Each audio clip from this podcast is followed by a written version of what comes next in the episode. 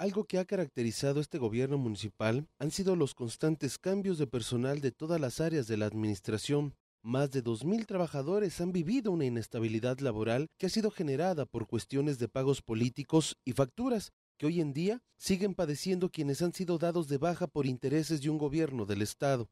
Desde el inicio de esta semana, la primera baja anunciada fue la del director del Hospital Municipal, el doctor Alejandro Barroso Serrano, padre del diputado federal Alejandro Barroso Chávez, fue el primer despedido, supuestamente por órdenes de la regidora de salud Irma Villanueva Ortiz. Un día después, el regidor de Gobernación Israel Nasta de la Torre confirmó que se había dado un cambio en la dirección del penal. Salvador Segundo Caballero, después de cuatro meses de esta responsabilidad, había presentado su renuncia por cuestiones personales, por lo que de manera discreta se nombró a José Alfredo Ostron Gutiérrez. El tercer cambio es la tesorera municipal, María del Carmen Siliceo Rodríguez, quien el pasado 15 de marzo entregó su renuncia irrevocable a las autoridades municipales, asumiendo el cargo Manuel Antonio Aburto Córdoba.